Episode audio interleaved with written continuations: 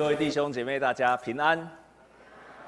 我们很高兴，新的一年即将开始，也就是旧的一年即将要结束。今天是我们最后一次的二零二一年最后一次的主日。下个礼拜开始，下个礼拜就是新的一年。在新的一年，我们的一月，我跟蔡牧师要用信心来成为信息，来跟各位来分享，非常棒。非常重要，对你一定有很大祝福的信息。所以下个礼拜，欢迎各位一起来敬拜神。我们要欢迎今天第一次、第二次在我们当中敬拜神的弟兄姐妹。如果有第一次、第二次，就请你站起来，我们用热烈的掌声来欢迎他们，好不好？好，那边有几位哈，我们也旁边的人跟他拱手来欢迎他们，非常欢迎你们，请坐。啊，为什么我们要敬拜神？为什么我们要听讲道？为什么我们来教会做礼拜的时候，每一次差不多都要一个小时到一甚至一个半小时？为什么需要这个样子？为什么我们不会像去庙里一样拜一拜、拜一拜、烧个香，然后烧个纸钱就结束了？因为这一次的礼拜，每一次的礼拜，就是神要帮助我们重建的过程。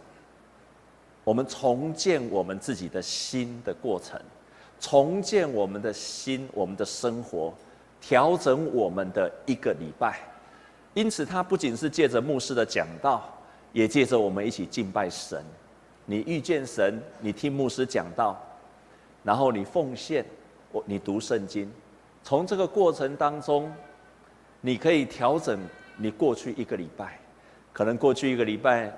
你一个礼拜非常不顺利，到主日的时候就停了，就停了，不要让它继续下去。你有一个调整的机会，可能过去一个礼拜你非常的忙碌，忙于工作，忙于你的事业，你到主日的时候，你应该要停下来，好好想一下，你一定要这么忙吗？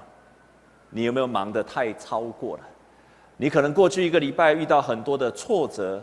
或者跟人家有不好的关系，到主日的时候也是你可以调整的机会。你跟那个跟你不和好的人，不能够和好吗？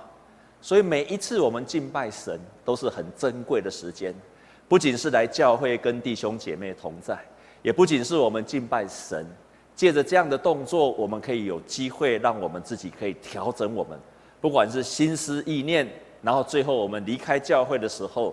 做一个对的决定，做一个好的决定，好让你在未来这一周有一个完全跟上一周完全不一样的调整的方式，那你就会得到祝福了。这样子好吗？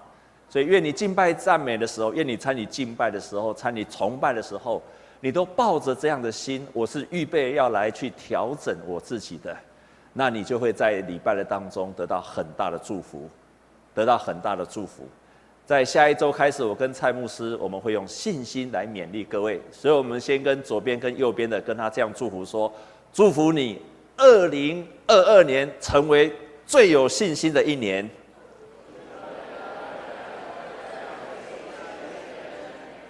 即使二零二一年我们很多的疫情的威胁，我们很多乱掉了，很多事情乱掉了，很多事情没有办法做，甚至生意受影响了。不过，不要失去了信心，不要失去了信心。啊，这一周我仍然要用爱的上帝来跟各位分享。前两次我分别用上帝是专，上帝的爱我们都知道，但是上帝的爱的特色是专注于你，上帝专注于我们每一个人。然后我的第二个主题同样是爱的上帝，我跟各位分享。上帝的爱是特别去拥抱，而且接触那些边缘的人。那今天我特别要分享，上帝的爱是给人家第二次的机会。上帝给人家的爱是给人家有第二次的机会。最近我想我们大概常常在网络、在电视经常听到了大概两个消息。不断的在重复的播放。第一个消息就是四个公投的问题，四个公投一直播，一直播，一直播，谈话性的节目、网络到处都是一直在播。然后第二个就是王力宏的事情。有时候这两个事情公投完之后，就开始播王力宏的事情。王力宏播完之后都公投的事情。所以我有一个朋友的妈妈年纪大，她有时候分不太清楚这两件事情来来去去。她就有一天就问她的女儿说：“哎、欸，这国民党为什么叫王力宏出来助选啊？”她把很多事情就混在一起了。亲爱的弟兄姐妹，也有很多人在骂王力宏。我也曾经把王力宏他的影片给那些未信者去看，很多人就质问王力宏，上帝到底怎么看这件事？王力宏后来退出了，暂时退出歌唱跟影视的事业。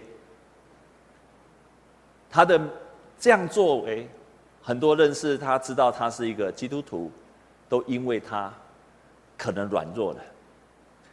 是这样子吗？这个世界就是这么现实。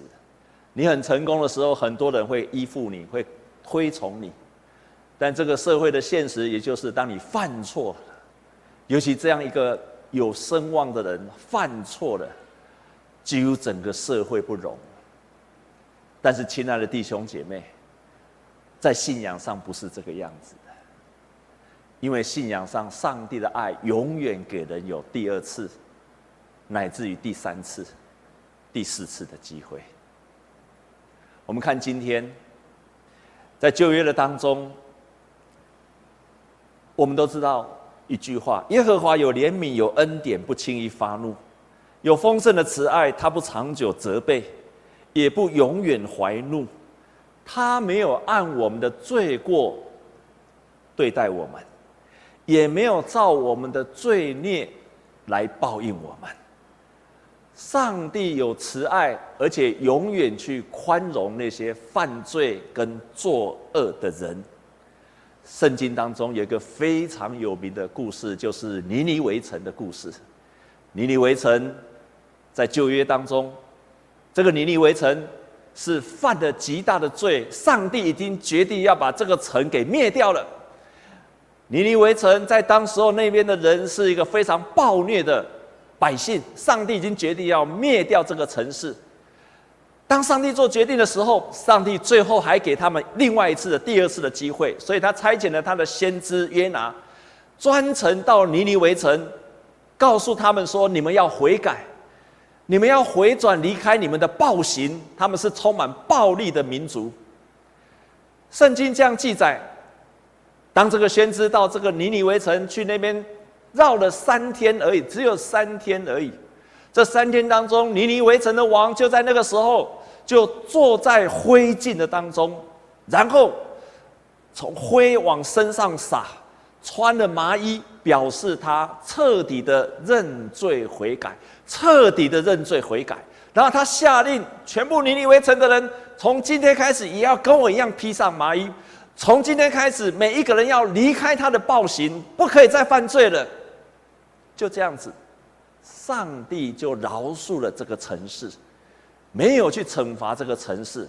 上帝给尼尼微城有再一次的机会，再一次悔改悔改的机会。圣经也记载，这个约拿，上帝不只给尼尼微城，也给这个约拿机会。所以这个约拿本来上帝叫他去成为先知，去呼召尼尼微城要悔改，他不愿意去，他逃走了，他逃走了。但是他逃走，上帝派了一只大鱼把他吞在大鱼的肚子里，在那边三天三夜。圣经记载，约拿在大鱼的肚子里面悔改、认罪、感谢神，他也一样悔改了。上帝也给约拿的机会，让他继续活下来，成为上帝的仆人。这是旧约里面可以彰显出上帝的慈爱，永远给人家有再一次的机会。只要人愿意悔改，悔改才是他的目的，责罚不是，刑罚处罚不是他的目的。到了新约，我们刚过圣诞节，圣诞节对我们最大意义就是耶稣道成肉身，我们相信他是上帝道成肉身来到这个世界上。耶稣在世界上所说的一切，他怎么样做，都让我们看见了那个看不见的上帝。我们没有办法看见上帝，但是我们在耶稣基督的身上，我们认识了上帝是怎样一位上帝。在今天所读的圣经，约翰福音的二十一章，是记载耶稣的门徒彼得背叛了他。彼得曾经在耶稣被钉十字架的时候，三次三次不认他，背叛了他。但是耶稣一看到复活的时候，去找他的门徒。耶稣做三件事情。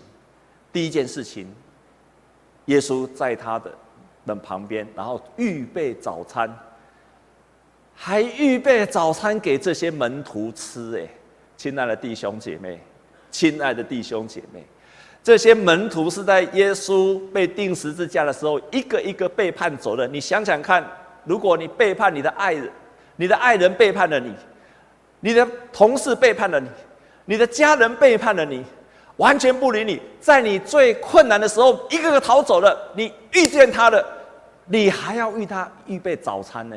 做得到的请举手。你还要帮他预备早餐呢？要是我是耶稣的话，哪有那么好康？我才不这么干的！我一定抓住彼得的衣襟，然后抓着他，抓着他的，然后摇着他。你这个家伙，你当初怎么对我的？你这个死人啊！你下地狱吧！你该死啊！我想这是我们每一个人共有的反应。但是耶稣为他预备了早餐，他做第一件事情，满足了他门徒的需要。第二件事情，耶稣开始问彼得。很有意思的是，自从耶稣复活之后，圣经几乎没有在其他的地方描写到耶稣遇见彼得的事情。在四个福音书都没有写到耶稣复活之后跟彼得相遇的事情。我在想，为什么没有写这件事情？我想那个时候彼得应该是很自责，甚至彼得一天到晚在躲耶稣，可能耶稣到哪里去他就躲到哪里去，不然耶稣怎么会没有碰到彼得呢？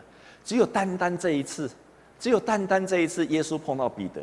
彼得到底跑去哪里了？我在猜他很自责，他很羞愧，他甚至想要躲避。我们人犯罪了，得罪了人，很自然的反应，想要躲避，想要逃避，想要离开，不想再看到这个人了。但是耶稣找到他，耶稣找到他。第三件事情，耶稣不只没有责备他，耶稣问他：彼得，你爱我胜过这些渔获吗？你爱我胜过这些渔获吗？彼得跟他说：主啊，你知道我爱你。第二次耶稣就在问他，耶稣不是直接告诉他，耶稣问他：你爱我吗？第二次问他说：彼得，你爱我吗？彼得说：主啊，你知道我爱你。耶稣问第三次：彼得啊，你爱我吗？亲爱的弟兄姐妹，耶稣要挽回他的门徒彼得，耶稣要挽回他。问了三次，你真的爱我吗？到了第三次，彼得就痛哭。主啊，你知道我爱你。彼得大哭，因为他知道，他嘴巴说我爱你，可是我的心里，我的爱不够。耶稣问了三次，彼得才发现，我的爱不够了。我其实没有很爱耶稣，我其实对耶稣的爱我是没有能力的。问了三次，彼得那一刻才明白，他的爱是不够的。耶稣做了个美好的示范，在告诉我们说，你如何去挽回一个背叛你的、走错路的人，你如何去挽回他，满足他的需要，预备早餐，满足他的需要。第二件事情，你要跟他一对一的面对他。第三件事情，不是责问他，而是问他。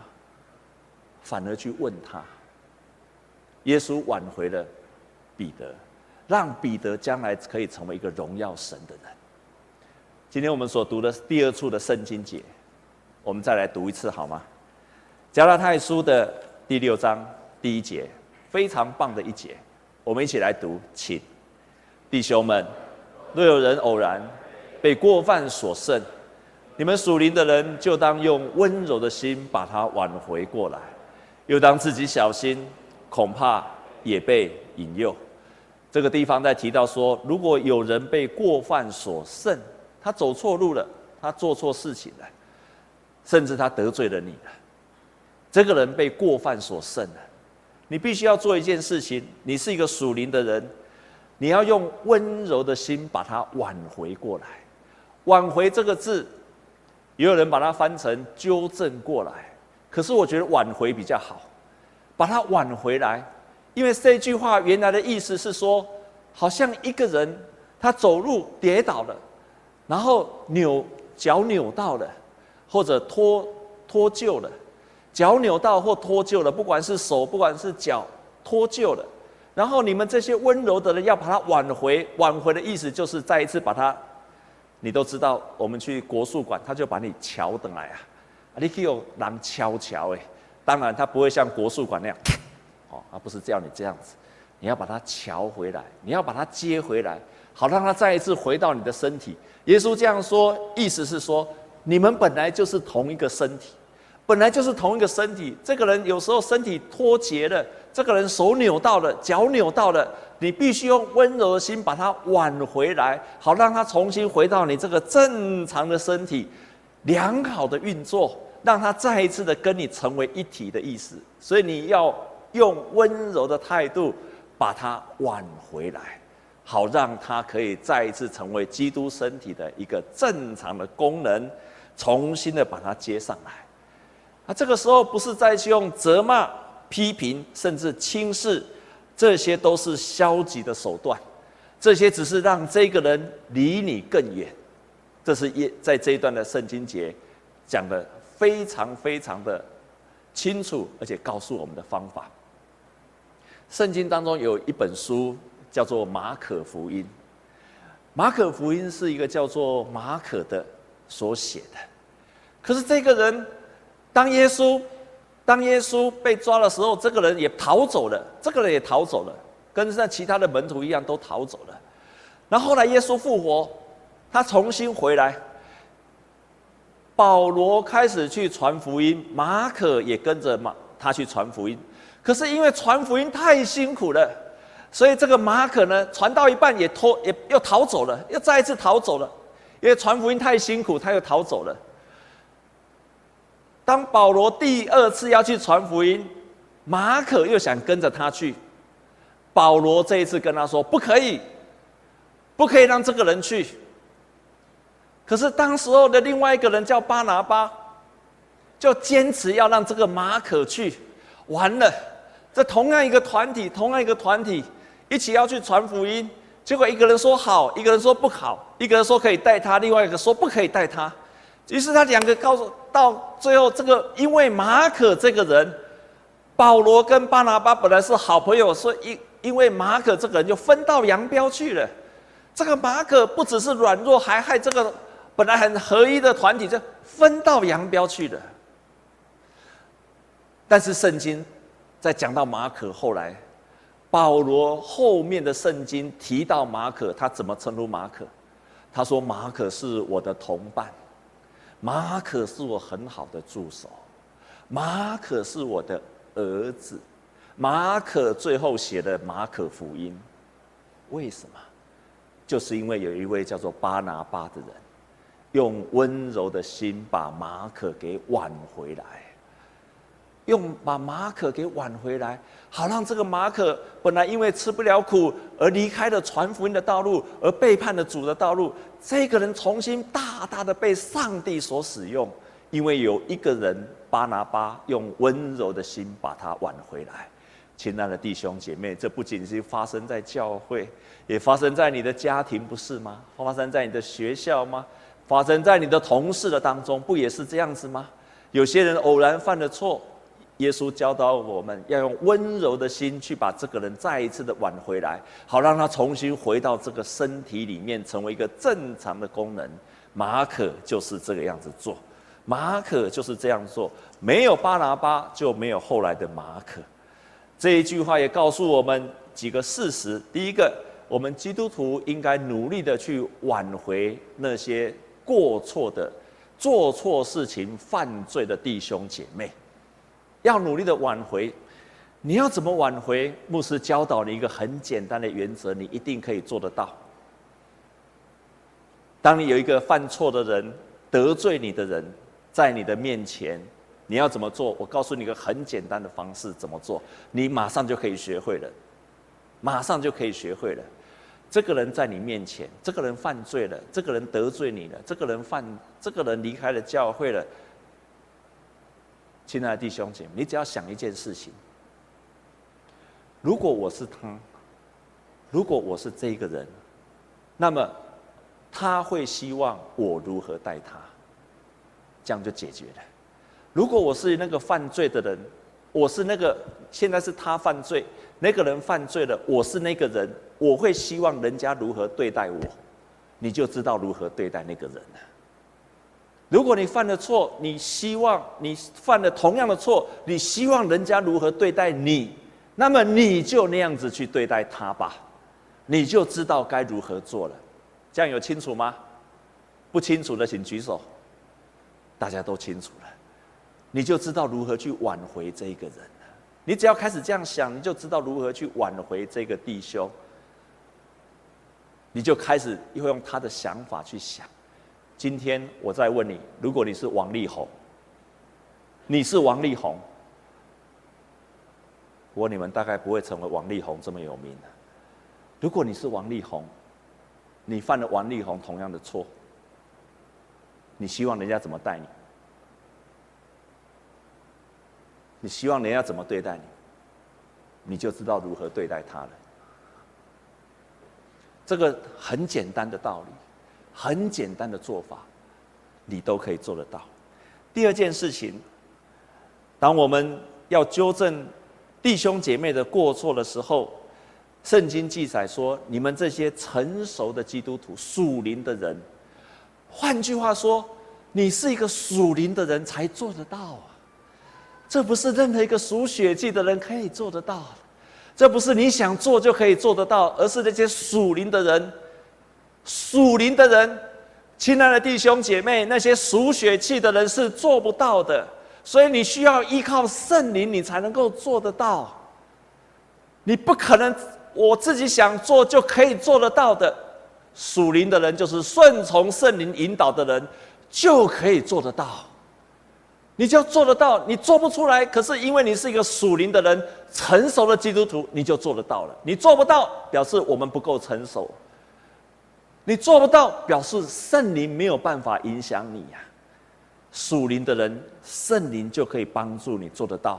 当人失去信心的时候，你会用温柔去把这个人挽回；当人做错的时候，你会用包容把这个人挽回；当人做不好的时候，你会有智慧把这个人给挽回；当人得罪你的时候，你会用赦免把这个人挽回。这些都是需要属灵的人。我们跟左边右边的人跟他讲说，愿你也成为一个属灵的人，然后再跟他讲，愿你也成为一个属灵成熟的人。因为只有属灵的人才能够做到这一切。圣经记得很清楚。第三件事情，要明白一件事情，这句话很简单的一句话说，但是你自己也要小心，不要受诱惑了。你虽然是属灵的人，你去做的时候要小心，你不要受诱惑了。这个在提醒我们说，即使我是一个属灵很成熟的人，我也可能犯了跟他一样的错啊！你要很小心，你不要去批评他怎么样，他怎么样，因为你有可能跟他犯同样的错。保罗提醒我们要小心，你必须要小心这件事情，免得你也入了迷惑，入了诱惑。然后高，然后能够明白，我之所以能够这样做，因为我也曾经被上帝赦免过，所以我也愿意这样赦免人。圣经里面提到这样子饶恕人一共有五十二次，圣经提到饶恕里面居然多到五十二次，可见这件事情是信仰的核心中的核心，核心中的核心的教导，五十二次。马太福音六章十四到十五节说：“因为你们若饶恕人的过犯，你们的天父也必饶恕你们的过犯。”马太福音十八章三十五节：“你们个人若不从心里饶恕你们的弟兄，你们的天父也要这样对待你们了。”因此，当我们学习这样做，我们就会越来越像耶稣基督。我们之所以要这样做，是因为我们要从耶稣基督的身上学到同样的榜样，就像他如何对待他的门徒彼得一样，我们也学习。每一次我们遇到这种挑战，我们这样做的时候，我们也可以做得到。我们也可以做得到时，我们就更像耶稣基督了。你可以怎么做？你可以怎么做？在台湾有一个机构叫做学员传道会，有听过学员传道会的请举手。其实，在台湾是非常这个，它的影响力没有到很大，可是它在全世界的校园的事工是做很大的影响。这学员传道会的创办人叫做白立德，白立德牧师他在啊一九六七年。啊，对不起，他在一九六七年的时候，啊，一九五一年的时候创设学员传道会，但是到一九六七年的时候发生一件事情，也就是他带领的同工，他带领的同工居然都背叛了他，他带领的同工居然都反对他的带领，甚至他带领的同工跟他分道扬镳，这个是他创立的。可是这些他带出来的人全部背叛了他，就像耶稣被他的门徒又背叛了一次一样。这些人反对他、背叛他、批评他，白立德却没有被这件事情给击打，做更好的事工，接纳了他的同工，饶恕了他们，甚至几年之后，他的这些同工。反对他的同工一个一个回来跟他道歉，到今天仍然是他很好的朋友。白立德不只可以把事工传遍整个世界，推广到全世界，他同时面对到自己受伤的时候，他也可以把它处理得很好。为什么？他有三件事情是我们今天可以学习带回去的。第一件事情，因为他立志做这一件事的时候，他就曾经这样立志：我要降服基督，成为基督的仆人。降服基督，成为基督的仆人。我要做这个事工，我就是基督的仆人。既然我是基督的仆人，就是我把我的理智、情感，甚至于我把我的意志都完全交托给主。思想、情感、意志，我都交托给主。我是耶稣基督的仆人。弟兄姐妹，想想看，你想想看，你今天为什么会受伤？因为你觉得你很很重要嘛，你不能够被批评嘛。可是你很重要，你一旦人家讲你，人家批评你，就会受伤。可是，一旦你觉得我是一个仆人的时候，别人批评你，你一定会觉得说没有关系，我在主的面前清洁的良心。别人批评你的时候啊，我就是个仆人嘛，被批评有什么关系呢？是不是这样子？可是你觉得我很重要，人家一批评你，你就受不了了。所以他第一个就是我就是耶稣基督的仆人，这个从他一开始就设下，他的心智就是如此的。第二件事情，他发现即使我我在我的思想、我的意志，我全部都降服给主，成为基督的仆人，可是我自己还是做不到。所以我需要依靠圣灵，需要依靠圣灵与我同在，需要圣灵来帮助我们。没有圣灵的帮助，我做不到。这是第二件事情，他的觉知。第三件事情，他说：“我是谦谦卑到心灵的平静，谦卑到心灵的平静。”换句话说，我谦卑到。别人责备我的时候，我也不会生气；别人赞美我的时候，我也不会过度的高兴。别人责备批评，我就心如止水一般的。为什么他能够这样子？他说：“因为我有一个蒙福的家，不是指他的家庭，而是在我的家里面有一个房间。那个房间就是每一次我遇到攻击、批评，甚至遇到他的同工都背叛他，我就进入到我的房间里面。那个是我蒙福的家，我在那个地方，我就在那个地方祷告。”去遇见神，每一次我在那个地方祷告，我就神就让我再一次的恢复，心里平静如，心如止水。弟兄姐妹，你也需要有一个地方，亲爱的弟兄姐妹，你需要有一个地方是让你可以去遇见神，让你遇到挫折、被批评、委屈的时候，你需要一个地方是你可以跪下来跟神一起面对面的地方。你一定要那个地方，因为他在那个地方，每一次我在那个地方跪下来祷告，我就在那个地方蒙上帝的祝福。他就进入到房间里面去祷告，每一次祷告他心就恢复了平静。他说那个是我蒙福的地方，那个地方是我蒙福的地方。你也要有那个地方，你也要那个地方，在那个地方你经历到圣灵恢复你，在那个地方你经历到耶稣基督与你同在，在那个地方你经历到上帝帮助你，你就不害怕面对所有遇见的一切一切的困难，就不害怕我生命当中所有的惊涛骇浪了。弟兄姐妹，你有那个地方吗？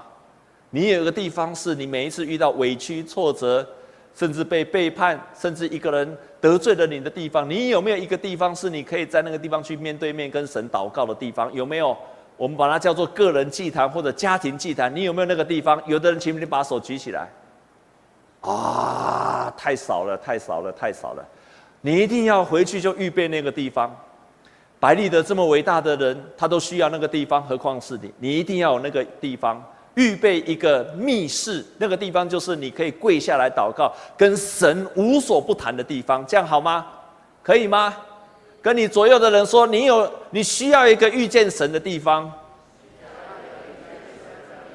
真的，你不能够只有靠教会的做礼拜，你需要一个遇见神的地方。在那个地方，你有不被，你就不会被侵犯了。在那个地方，神会恢复你祷告的生活，神会恢复你。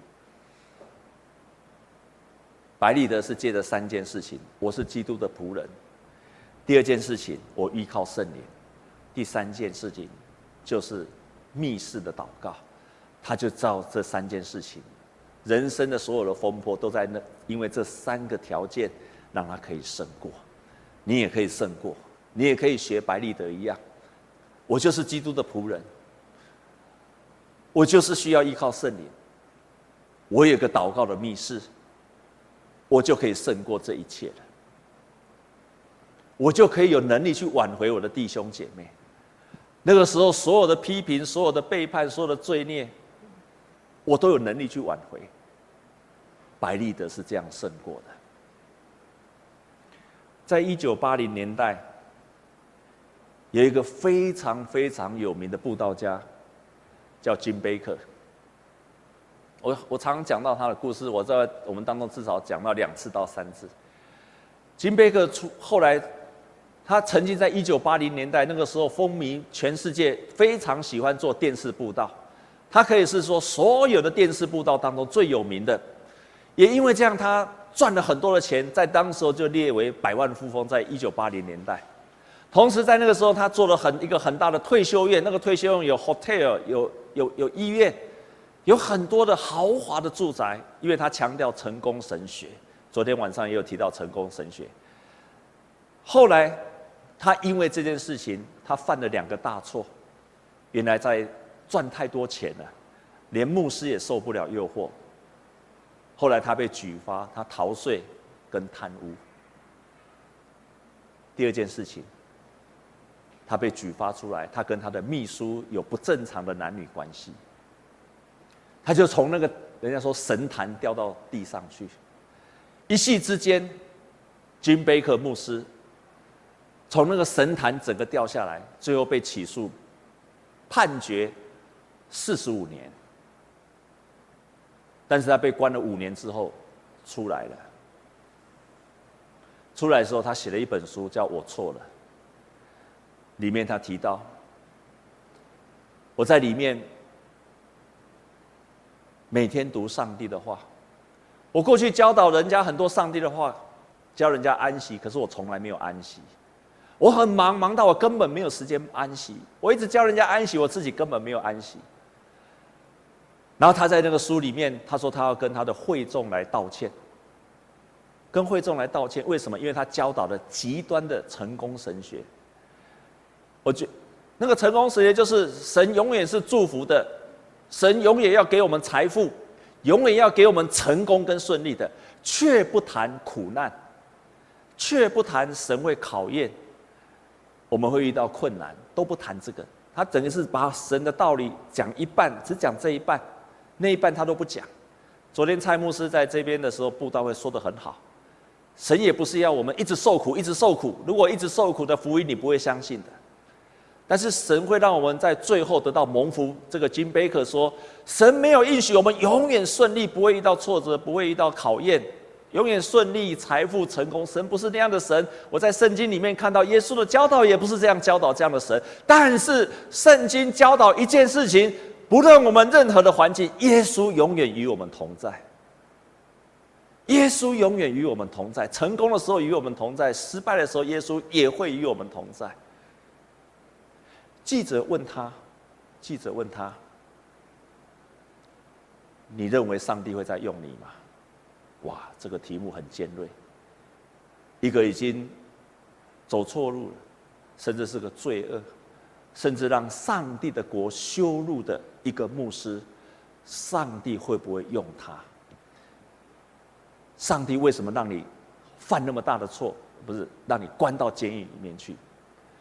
这个金贝克说：“上帝爱我。”他说：“如果我继续做我以前所做的事情，我一定会发疯了，是上帝爱我，他把我关起来，阻止我继续做我以前所犯的错。”阿们，阿们。你要大声的说阿们。今天上帝让你遇到灾难，你也可以想说是上帝处罚你，可是也可以说是上帝为了要爱你，他让你受苦，不要继续做以前所做的事情。他说：“如果我继续做我以前所做的，我一定会被关进精神病院，要不然我整个人一定会崩溃。上帝爱我，所以把我关起来，不要继续犯同样的错了。再下去，我整个人都会崩溃了，再也没有机会回头了。”记者问他：“你为什么有这样子的想法？你为什么有这么确信上帝会再使用你？”他说：“有一天。”像这样一月时，很冷很冷的一天，那个时候我正在打扫，我也身体生病，非常的脆弱。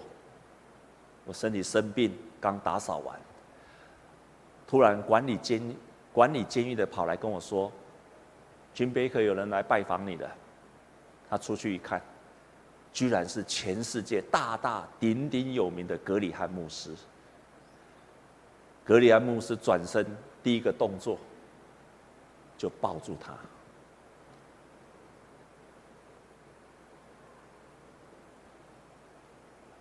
就在那一刻，金贝克说：“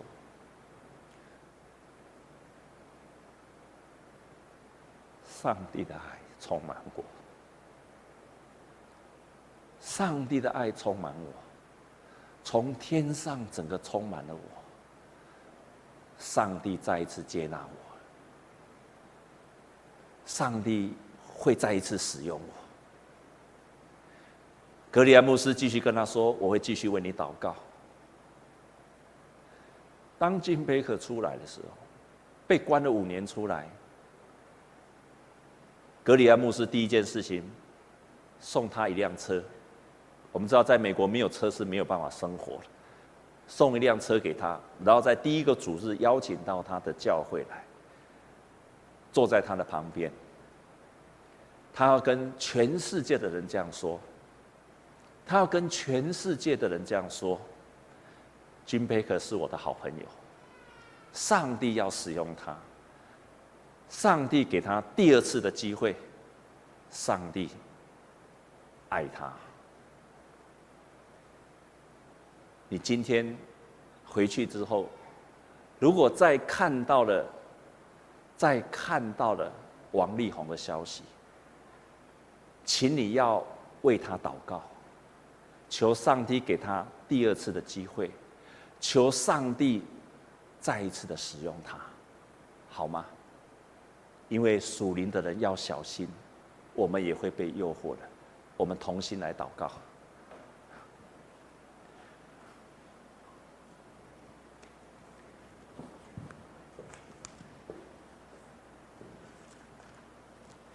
主耶稣，你来到这个世界上，不是为了义人，不是为了健康的人，你是为了罪人而来。你给我们一次、两次、三次，甚至更多次，为了就是挽回我们。感谢你的爱，感谢你所彰显出来那天父不断挽回的爱。亲爱的天父啊，亲爱的天父啊，求你今天也再一次挽回我们当中的弟兄姐妹，他们可能离开了你，他们曾经立志要跟从你，却离开了你；他们曾经要遵守你的话语，但是却远离了你的话语；他们甚至走错路了，走在一个错误的道路了。亲爱的天父，求你今天挽回所有所有这样的弟兄姐妹，让他们知道，耶稣，你已经为他们的罪付上了代价，已经付上了代价。他们过去的罪在基督里面都已经被还清了，他们不必用再背负着以前的罪孽，他们的生命可以重新开始。在二零二一年即将结束，我们盼望着明年新的一年开始，好让我们的罪债全被消除，一个全新的开始，不再带着过去的怨恨。让我们深信耶稣，你给我们美好的机会，我们可以重新开始。也让我们自己学耶稣一样，在我们的生命当中，若是有这样子的人，我们也学习给他第二次的机会，乃至于第三、第四次的机会。我们这样祷告，靠着耶稣基督的圣名，阿们。